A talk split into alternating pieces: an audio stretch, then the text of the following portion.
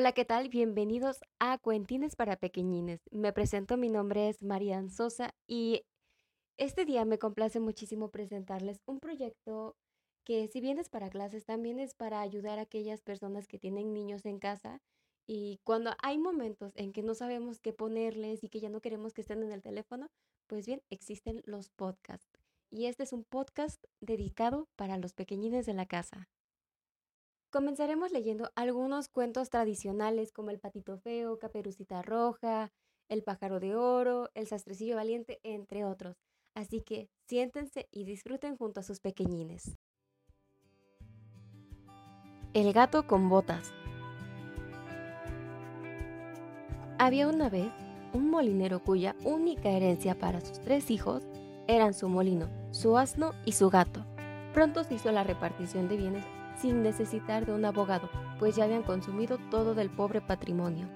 Al mayor le tocó el molino, al segundo el asno y al menor el gato que quedaba.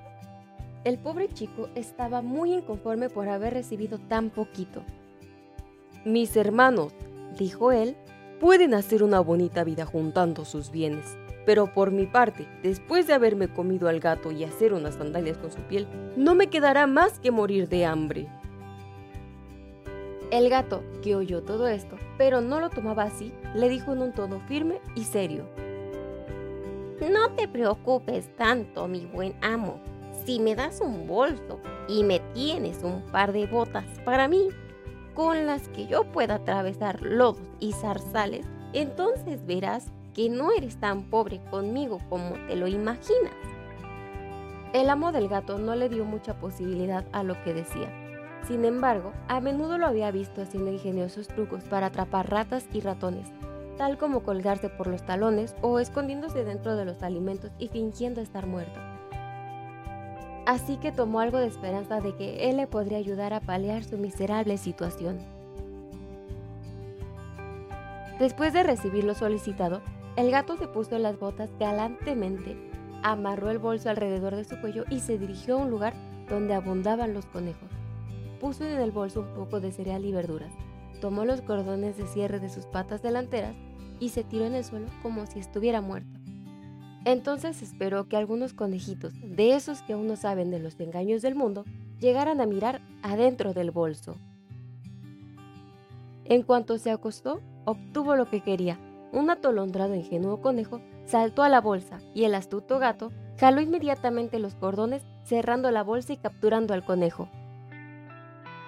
Orgulloso de su presa, fue al palacio del rey y pidió hablar con su majestad. Él fue llevado arriba, a los apartamentos del rey, y haciendo una pequeña reverencia, dijo, Majestad, le traigo a usted un conejo, enviado por mi noble señor, el marqués de Carabás, porque ese era el título con el que el gato se complacía en darle a su amo. Dile a tu amo, dijo el rey, que se lo agradezco mucho y que estoy muy complacido con su regalo. En otra ocasión fue a un campo de grano. De nuevo cargó de grano su bolso y lo mantuvo abierto hasta que un grupo de perdices ingresaron. Jaló las cuerdas y las capturó. Se presentó con ellas al rey, igual que lo había hecho antes con el conejo, y se las ofreció. El rey, de igual manera, recibió las perdices con gran placer y le dio una propina. El gato continuó de tiempo en tiempo durante unos tres meses, llevándole presas a su majestad en nombre de su amo, el duque de Carabás. Un día que él supo con certeza que el rey recorrería la ribera del río con su hija, la más encantadora princesa del mundo, le dijo a su amo, Si sigues mi consejo, tu fortuna está lista. Todo lo que debes de hacer es ir al río a bañarte en el lugar que te enseñaré y déjame el resto a mí. El marqués de Carabás hizo lo que el gato le aconsejó, aunque sin saber por qué. Mientras él se estaba bañando, pasó por ahí el rey y el gato empezó a gritar. ¡Auxilio! ¡Socorro! Mi señor, el marqués de Carabás se está ahogando. ¡Ayuda! Con todo ese ruido, el rey asomó su oído afuera de la ventana del coche y viendo que era el mismo gato que a menudo le traía tan buenas presas, ordenó a sus guardias correr inmediatamente a darle asistencia a su señor el marqués de Carabás. Mientras los guardias sacaban al marqués fuera del río, el gato se acercó al coche y le dijo al rey que mientras su amo se bañaba, algunos rufianes llegaron y le robaron sus vestidos, a pesar de que gritó varias veces tan alto como pudo. Pero realmente el astuto gato había escondido los vestidos debajo de una gran piedra. El rey inmediatamente ordenó a los oficiales de su ropero correr y traer uno de sus mejores trajes para el marqués de Carabás. Por su parte, el rey lo recibió muy cortésmente, y ya que sus trajes le daban una apariencia muy atractiva, además de que era apuesto y bien proporcionado, la hija del rey tomó una secreta inclinación sentimental hacia él. El marqués solo tuvo que dar dos o tres respetuosas y algo tiernas miradas a ella para que ésta se sintiera fuertemente enamorada de él. El rey, por su parte, le pidió que entrara al coche y los acompañara a su recorrido. El gato, sumamente complacido del éxito que iba alcanzando su proyecto, corrió adelantándose, reunió a algunos lugareños que estaban preparando un terreno y les dijo, Amigos, si ustedes no le dicen al rey que los terrenos en los que están trabajando pertenecen al marqués de Carabás, los harán en picadillo de carne. Cuando pasó el rey, este no tardó en preguntar a los trabajadores de quién eran esos terrenos que estaban limpiando. Son de mi señor, el marqués de Carabás, contestó un señor que estaba más cerca, ya que las amenazas del gato los habían asustado. Puede ver, señor, dijo el marqués, estos son terrenos que nunca fallan en dar una excelente cosecha cada año. El hábil gato, siempre corriendo delante del coche, reunió a algunos segadores y les dijo, mis buenos amigos, si ustedes no le dicen al rey que todos estos granos pertenecen al marqués de Carabas, los harán picadillo de carne. El rey pasó minutos después y les preguntó a quién pertenecían los granos que estaban cegando. Pertenecen a mi señor, el marqués de Carabas, replicaron algunos segadores, lo que complació al rey y al marqués.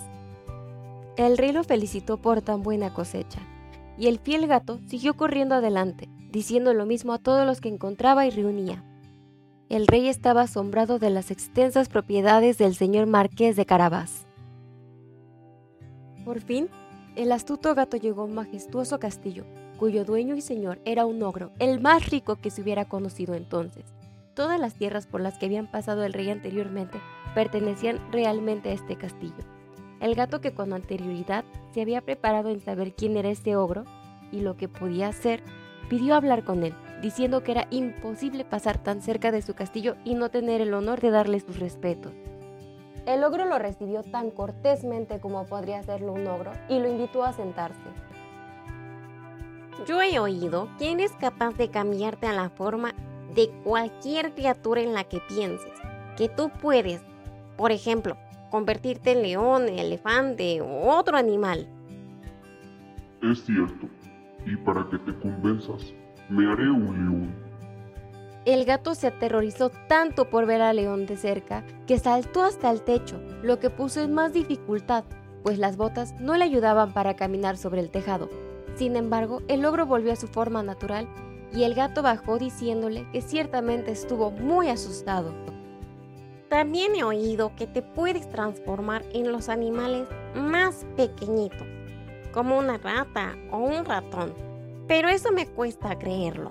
Debo admitirle que yo pienso que eso es verdaderamente imposible.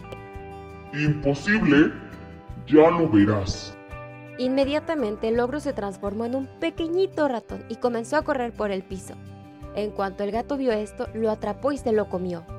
Mientras tanto llegó el rey, y al pasar vio el hermoso castillo y decidió entrar en él. El gato que oyó el ruido del coche acercándose y pasando el puente, corrió y le dijo al rey, Su Majestad es bienvenido a este castillo de mi señor, el Marqués de Carabás. ¿Qué? ¿Y este castillo también te pertenece? No he conocido nada más fino que esta corte y todos los edificios y propiedades que lo rodean. Entremos, si no te importa. El marqués brindó su mano a la princesa para ayudarle a bajar, y siguieron al rey, quien iba adelante. Ingresaron a una espaciosa sala donde estaba lista una magnífica fiesta que el ogro había preparado para sus amistades, que llegaban exactamente ese mismo día, pero no se atrevían a entrar al saber que estaba el rey ahí. Su Majestad estaba perfectamente encantado con las buenísimas cualidades del señor Marqués de Carabas, y observando que su hija se había enamorado locamente de él, y después de haber visto sus grandes posesiones y además haber bebido ya cinco o seis vasos de vino, le dijo, Será solamente tu culpa, mi señor marqués de Carabás, si no llegas a ser mi yerno. El marqués, haciendo varias pequeñas reverencias, aceptó el honor que su majestad le estaba confiriendo y enseguida se casó con la princesa ese mismo día. El gato llegó a ser un gran señor y ya no tuvo que correr tras los ratones, excepto para entretenerse.